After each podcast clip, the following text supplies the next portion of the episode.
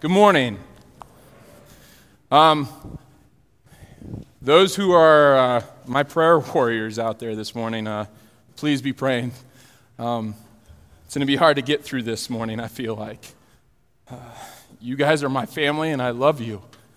And I don't think you'll ever understand how much um, the impact that you've had on my life and my family's life. And I need uh, my nerves to calm down. It's already nervous enough to be up here and speaking in front of you, but um, I love you guys. And this is a hard morning. And if, if this is your first Sunday, uh, welcome. This is a great church. They are a great family.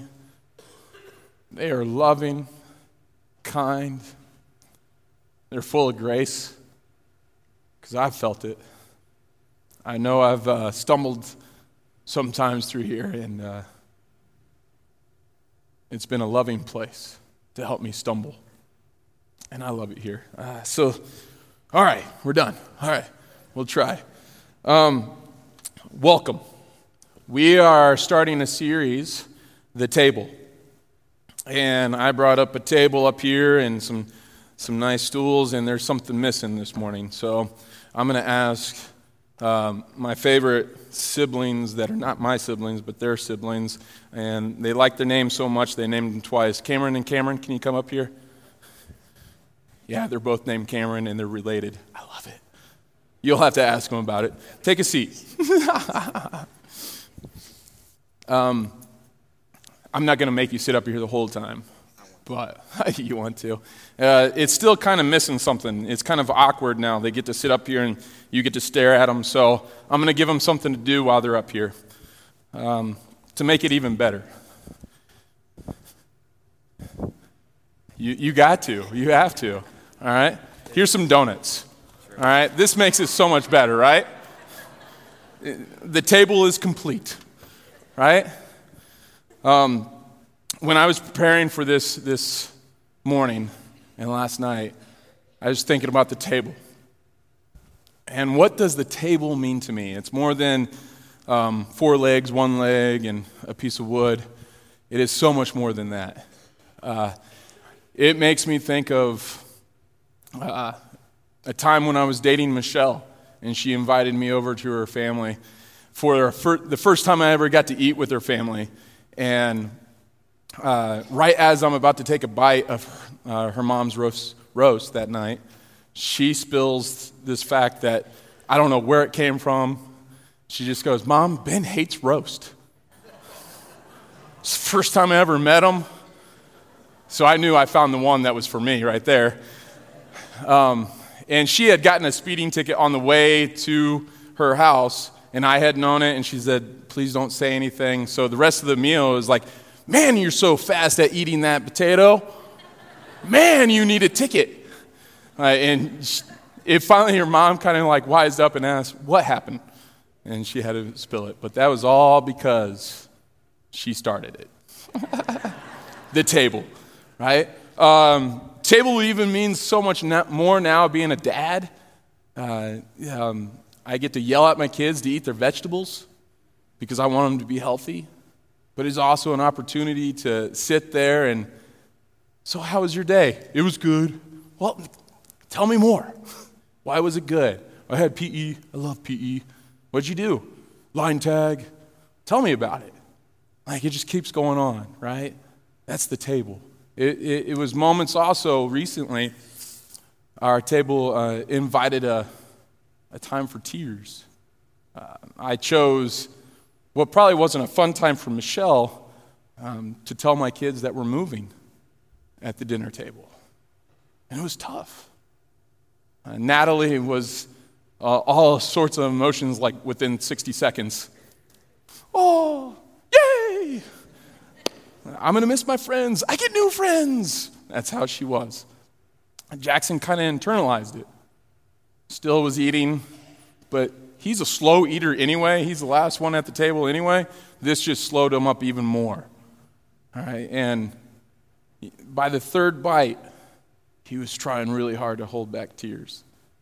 And I remember sitting there going, buddy, it's okay to cry. It's a good thing that you're crying. This means you've made a home here, you've got friends here. The, t- the table provided that moment, right? We have many moments where uh, the table, if we take advantage, can provide amazing moments. Uh, one of my, my favorite moments as being the youth pastor here for the past, I want to say, I think we've done it seven years. Am I wrong? Maybe six years for Thanksgiving. We, as the youth staff, have um, done a Thanksgiving meal for our, our teens where we serve them, where we provide the atmosphere of a Thanksgiving meal. And those have been amazing moments. When we sit down in the youth room and we have four tables lined up, it's really nicely made. The lights are dimmed, and we serve them. And it provides an atmosphere where these teens are so thankful. And we sit around and we eat and we tell jokes and we have fun and and then we tell how God has moved us this past year. And we give thanks to Him. I'll always remember those times. That was at the table. It was really cool. These are really cool moments. Um, tables also hard times too. Remember nine years old and my mom sitting me down and saying, "Listen, we're moving." We're moving from Florida to Illinois. And your dad's not coming with us. That was a rough dinner. It was tough. That's the table. You guys can take a seat.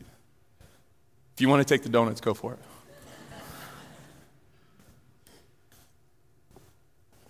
This morning, I want to talk about a couple moments in Scripture that talks about the table and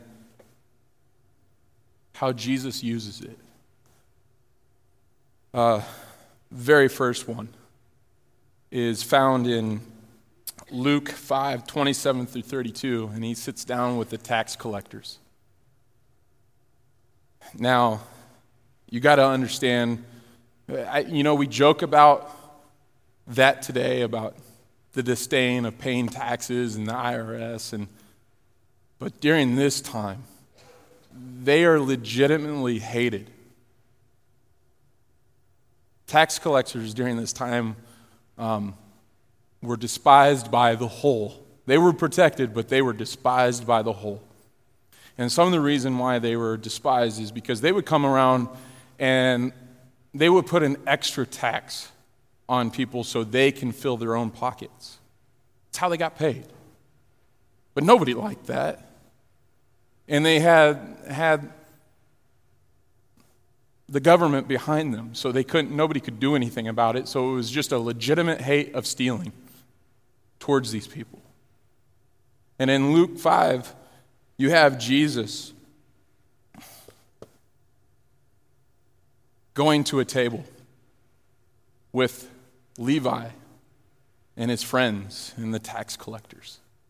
They're all tax collectors. And it all kind of started, he started walking with Levi and talking with Levi, and instantly Levi's like, this guy's awesome. You know what? I'm going to host a party, and I'm going to invite him over to my house. And Jesus had a choice here. But I don't think he viewed it as a choice. He was like, absolutely, I'm going. But he had a choice. He could go to this person's house that's despicable, that, that the community that, in which he found himself hated, that the church at that time didn't want anything to do with. And he was there. And he partied with them. And he sat and had a great time with them. And he shared the story of life with them. He shared the gospel with them. And how do I know that? It doesn't say it in Scripture, but the reality is Levi changed. In Matthew, you see Levi coming from Matthew to, or from Levi to Matthew. And there's other times in Scripture you see somebody changing their name, and what that means is usually is they were once this person and now they're somebody else. And they dramatically changed spiritually. And no longer is he called Levi, he's called Matthew because of what God has done in his life through Jesus Christ at this moment of sitting at his table. He loved him. He showed Levi this unconditional grace and mercy where Levi was not naive to the fact that nobody liked him, that he was viewed in a horrible light and Jesus sat at his table while the church, and at that time we called them, they were Pharisees, sat there and watched this and talked to his disciples and asked them, Why is your Messiah, why is your rabbi sitting with them? Doesn't he know who they are? How can he be caught eating the same food, drinking the same drink with them? They're horrible people. And Jesus heard them. This is also crazy. I can't imagine sitting at a table at somebody's house and people walking by and going, What's he doing? Why is he doing this? Right in front of them. And he speaks up Who needs a doctor, the healthy or the sick? Who needs salvation, the lost or the found? And they instantly kind of like, oh, okay. Walk away. They took their shot and they got, they got put down again. The next one, uh, the next table that I looked at was uh, the Last Supper. You can find that in Luke 22, 7 through 38. And you have two different kind of moments here of, of table scenes. You have one where it's just completely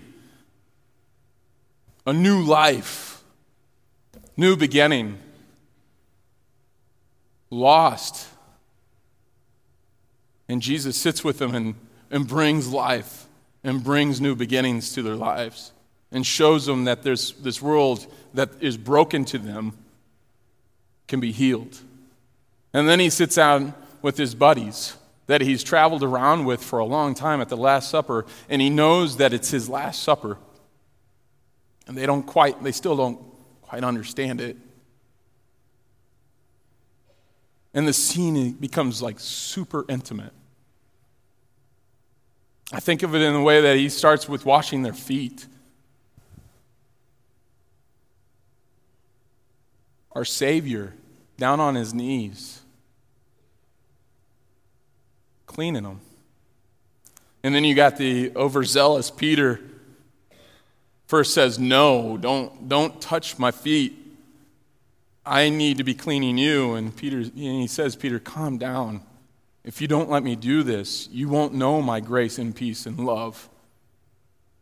And then Peter goes, Well, do all of me then. And he goes, This is where you need to be cleaned. Just so intimate showing us to be a servant. These are his disciples. One thing that, that I learned um, when I used to think of the disciples, I used to always think they were like the top notch of probably Jesus went and got the straight A students to follow him. And, and one of the things I learned on early was that that's not true. He, he found the ones that were dropouts and losers from school that went home to work with their parents because they couldn't make it through school. And guess what? That gave me hope. It should give us hope. For three years, he walked around with these guys and loved on them. And he sits down at this table and he has the tough talk. One of you are going to betray me. And instantly, they all kind of, I think, thought to themselves, oh, it's not me, right? It's, it's not me, right, Lord? And Judas already knew. In my humanness, I would have thought for myself if I knew one of my best friends is about to betray me, they're not going to sit at my table with me. I wouldn't have wiped their feet clean. But this is why Jesus is Jesus and I am not. Judas stays at the table. And it just gives us more of an example of what Christ's love is all about and how we're called beyond what we are called in this world. In this world, it says you should move on. Jesus said, You stay still and love them. Oh, uncomfortable. And then he shows them communion. He lifts up a piece of bread and he stand I, I can just imagine it in my head. He stands up in front of them and says you know it's a big table. You got to fit all of them around it. And he, he says this is my body. This represents my body. And i break this for you. And they take it. And then he lifts up the glass and he goes this this represents my blood that I spill for you. And they take that.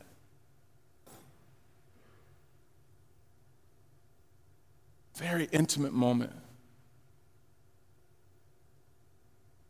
Sitting at the table, he took it so intentional to help them grow. To help them give to give them the tools for when he does move on They'll do things in remembrance of him. They'll sit here. They'll laugh together. They'll cry together. They'll hurt together in remembrance of Jesus. Jesus is so intentional with his ministry. So intentional. Many of the church historians believe that when, when the early church was doing communion, they didn't just think of, well, actually, they didn't think of Christ's death. They thought of his life. That's, when I read that, I thought, that makes a whole lot of sense. This last uh, year, last winter, my grandma passed away. And if, when my family gets together, we don't just sit there and remember my grandma at the moment of her death. We remember my grandma in the entirety of our experience with her. The time that I, uh, Thanksgiving was just an amazing time at my Alexander's house. Full of love, full of joy, full of food. I remember being a little kid and going, to her house, and she reaches down with her cold hands and pulls my face to hers and kisses my forehead with her warm lips. And I'll always have that. And the very first thing when we come to the house, it's after that is either freshly baked chocolate chip cookies or candy. Who didn't want to go to my grandma's house? There was always something going on at the table. There was always food, there was always puzzles, there was always games, and there was always a lot of talk and laughing.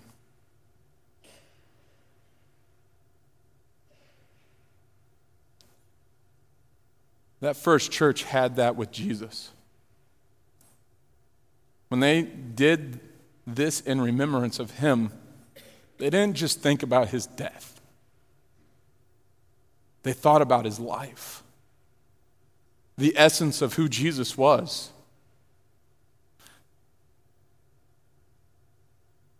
His laugh, his hurts, his teachings, his time with God. And they remembered that. So the moments that they sat together and, and broke bread and drank, and they did those in remembrance of Jesus, they didn't just think about the sacrifice on the cross, they thought about the sacrifice of his living for us. the times that was scary, the times that he didn't care about being persecuted, the times that he sat with the tax collectors and knew that he would be ridiculed. They thought about that. Luke tells the story uh, in chapter 14 of a table. It's uh, Jesus actually telling the story. It is um, a parable of the great banquet. And he is sitting with a Pharisee, Jesus is, at this time. He's invited to their house. It was after a, a church service, and he got invited to this, the, probably the head board member of the church. And he sits down with them. And Jesus starts asking questions, and they're really quiet. They don't really answer, but they're waiting for a chance to kind of back Jesus in a corner. And Jesus tells this story of the great banquet. He tells us of a, a man who invited certain friends to come to a banquet. And so he preps his house. He gets the party ready, and it's probably going to be an amazing party, right? And then it's all ready, and he sends his servant. And it's not something that was like a surprise, it is something that has probably been on their calendar for a long time. And the servant goes out, and he, he meets the first one, and the, the guy says, Listen, I, I can't go. I just bought a farm, I bought a field. I need to stay here, and I need to go check out that field. if you put that in comparison today, I, I, I kind of have a personal feeling to this. I just, in a couple of weeks, I'll be buying a house. I know this house. I've been to it, I've seen pictures of it. I know in and out, we've had it inspected. I know what's wrong with it. I know what's going on. So if I just bought a house, I know everything about this house. The same goes for this field. This guy probably knew everything about this field. So it became an excuse because he said, I need to go check it out. I need to make sure it's, you know, still there. It was an excuse. The next one is um, came up to another guy and he said, Listen, man, I cannot come. I just bought these oxen and I need to go test them out. Uh, relevant to my life again, uh, it's been about six months. We just purchased a car we took it on a test ride a lot of times. Right? Just we purchased it. If somebody came up to us saying, Well, Ben, you want to come and hang out? No, I need to go test drive it after I bought it. Doesn't make sense. It's another excuse. Right? The other one was a little bit more difficult. I, I did some research on this. The next one was that Jesus brought up was a guy that he came up to had just said, I got married. I just got married. So I can't come. My first thought was if I just got married and I said, Well, you know, tomorrow I got this party to go to. See you, Michelle. Not a good way to start the marriage off, right? But the more I did studies, uh, the process of being married and being in the process of being married is a very long process. It's not just something one day it happened on that date and then the next day we started it. They, they went through a process of being married. So it was just another excuse. And then the servant comes back to his master and says, Hey, please don't hurt me. Nobody wants to come. Frustrated, he has this amazing party set up so frustrated, he, he just goes, Listen, forget them. Go find the lame, the cripple, and the poor. Now, Jesus is being so intentional with this right here. Because you got to remember his audience. His audience is the Pharisees, his audience is the early church, his audience are people of the law. And I'm not preaching against the law, don't hear that. But what I'm hearing is that they put the law above people. And he uses three categories of people the lame, the poor, the crippled, who they viewed in a very negative sense. It wasn't worth their time to minister to them. It was either their sin or their family sin that got them in that situation. So Jesus is being very intentional. He says, Go get the lame, the poor, and the crippled and bring them here so they can sit. And then he does, and he goes, I got them. And it's not enough seats being filled. So he goes, Go out even further to the countryside, the Gentiles. People that are not of our kind. Bring them in. Fills up the table, and they party and they love it. And then he says this last one, his last words to him at this time with the Pharisees. For those who have excuses and don't come to my party will never taste the kingdom of heaven. Ouch. You got to understand, he's talking to religious people. He's talking to followers of God, at least that's what they believe, and he just hammers them right there. Today, I think as a follower of Christ, we have two tables that God is always setting up for us. There are tax collectors in this world. There are the lame, the crippled, and the poor that the church doesn't do a good job at reaching out to. And their table is waiting for us. It can feel unsafe and it can feel uncomfortable and it can feel many things that we don't want to feel. But Jesus has set the table for us. And He is in waiting for us to show up because He needs us to bring healing to the broken. He needs us to bring the grace to the ones that are full of guilt. He needs us to bring the mercy, the joy, the love. And He's waiting for us to say yes to that table. The other table that I believe that he has set up for us is the one just like the, the Last Supper. We are called together to be here together, to worship together, but also we are called to sit at the table together, to grow together, to love together, to pray together, to wash each other's feet. To call each other out sometimes.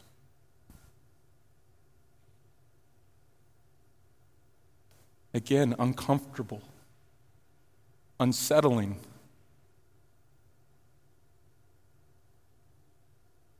He has shown us examples of how our relationships are to be at these table scenes. We live in a nation that's divided, that's undeniable. If you read enough Facebook posts, you know it.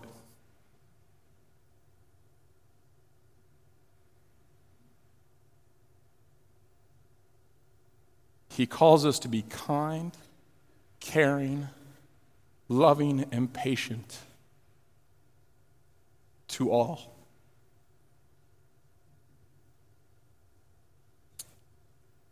I was sitting at my grandma Betty's table. Uh, we never had a fight about food. I wasn't the best eater. I hated vegetables. My mom would try and try and try to get me to eat, but some reason on that day on Thanksgiving, my mom would just give up because my grandma, all she did was make me a big basket of crescent rolls. And it was my basket. All the rest of the grandkids fought over the bean salad. I wanted bread. And it was full of peace and joy and happiness. And I remember all the talks that we had just ended up in laughter. There, don't get me wrong, my, my family was not perfect. We were full of mistakes and we were full of hurt and we've said things to each other, but it was like at this moment at the table, it was so much different.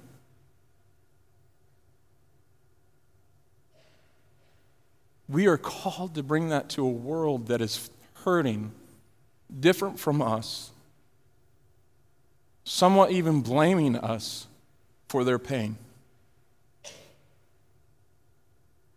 And we might need to go and apologize. We might need to show forgiveness.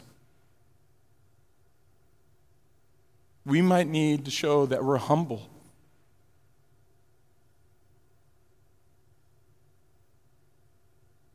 This is the table that God has invited us to.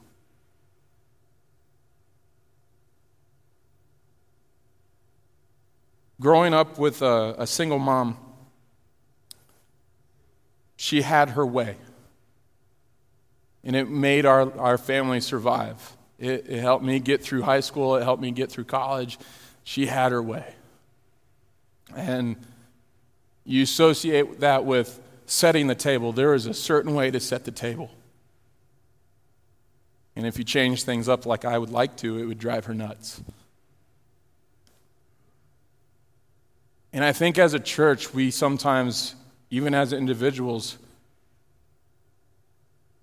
have a hard time letting, letting go of the control. Whereas God, I believe, setting the table for us in both scenarios. He's got a table that's already invited for you for the people that are lost and broken and hurting and need you. I believe it.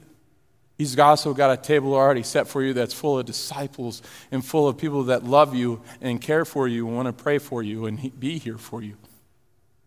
I believe it. But too many times we try to take the reins from God and set the table ourselves. And I believe it's all about comfort.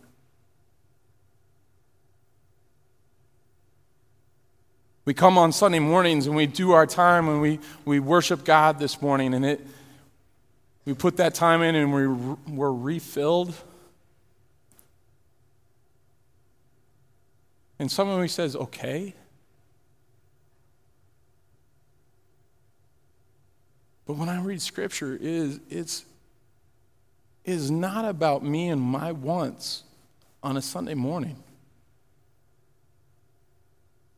We all have desires of how, what songs are played or how the volume of the music or, Lord, please don't blind me today.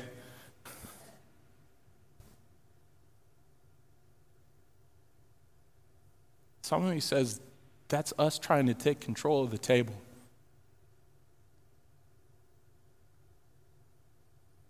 We're here to worship God. And don't get me wrong, I have styles that I like. But it's not about that. God has set a table, and if I'm going to say yes to sit there, guess what? I'm going to be moved.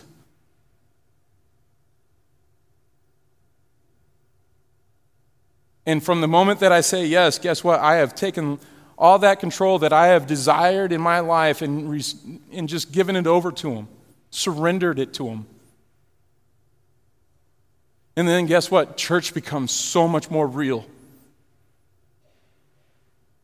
It's not just a Sunday, it's life. This past seven years, I've got to sit around an oval table with a staff that is full of care and full of wonderful people. But the more important thing is they're surrendering their lives to God, and you see it when we sit down and talk. You see it when we cry. You see it when we have joy for people. The times we sit down, our first thought is what God what does God want us to do? And I have grown so much for those times. That once a week is sitting at the table, it's unbelievable.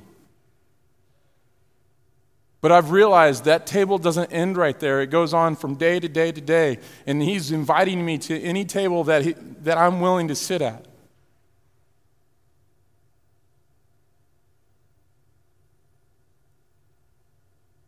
This morning, He's inviting you to a table that He's already prepared.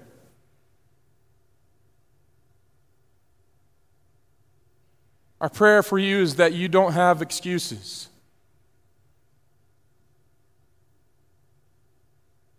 My prayer for you is that you don't hope that those people change before you come to the table. Because it's not going to happen.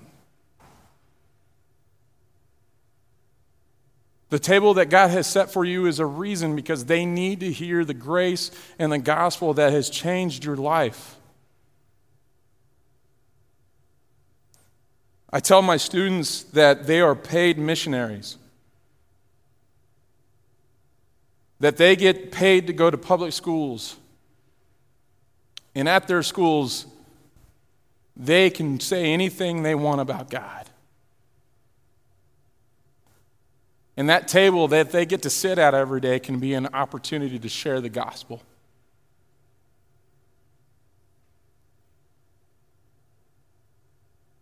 The same can be said to you when you're at work.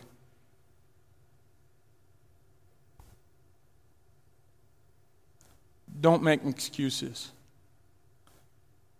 I want us all to be at the table of the kingdom of God.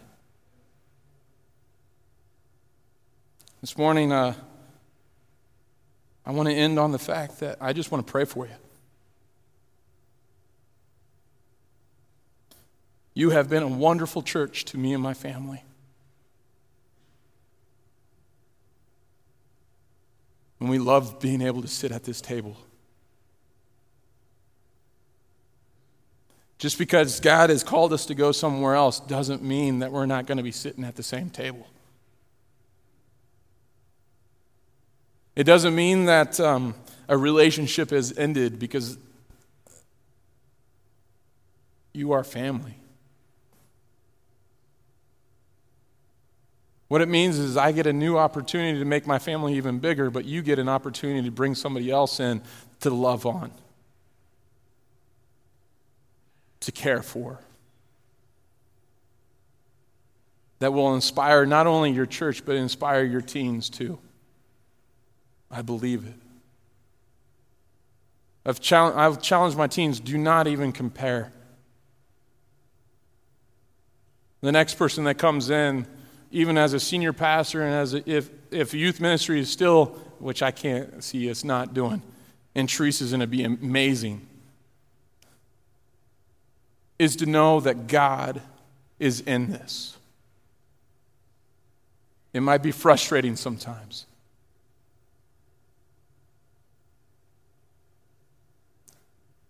Know that God is in control. Let's pray.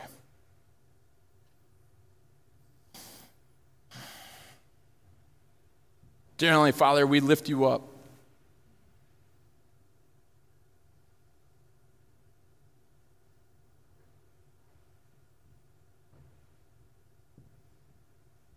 You are sitting at the head of the table this morning. Maybe some of us have heard that we need to change some things in our life.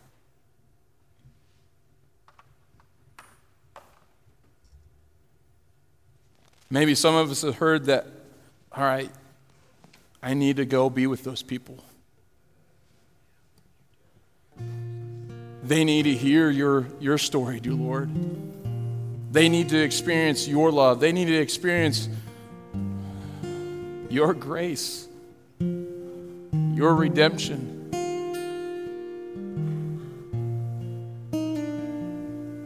Maybe some of us are, are invited to a table that we know where we'll grow, we'll be held accountable, we'll become servants.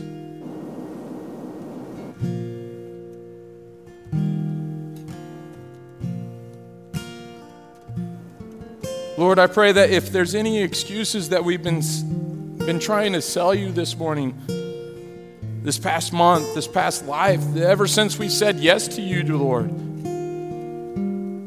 I pray that they're no longer excuses. I pray that we finally give up and say, Lord, yes, I'll be at your party. Yes, I will be at your table. I will no longer try to fit you at my table.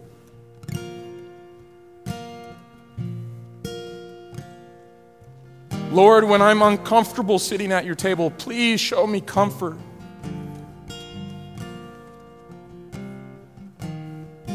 Lord, when you stretch me to go sit with people that are not of my elk, of, uh, of my persona, dear Lord, teach me to be loving. Teach me to show grace. Teach me the words that I need to say, the actions to display your gospel.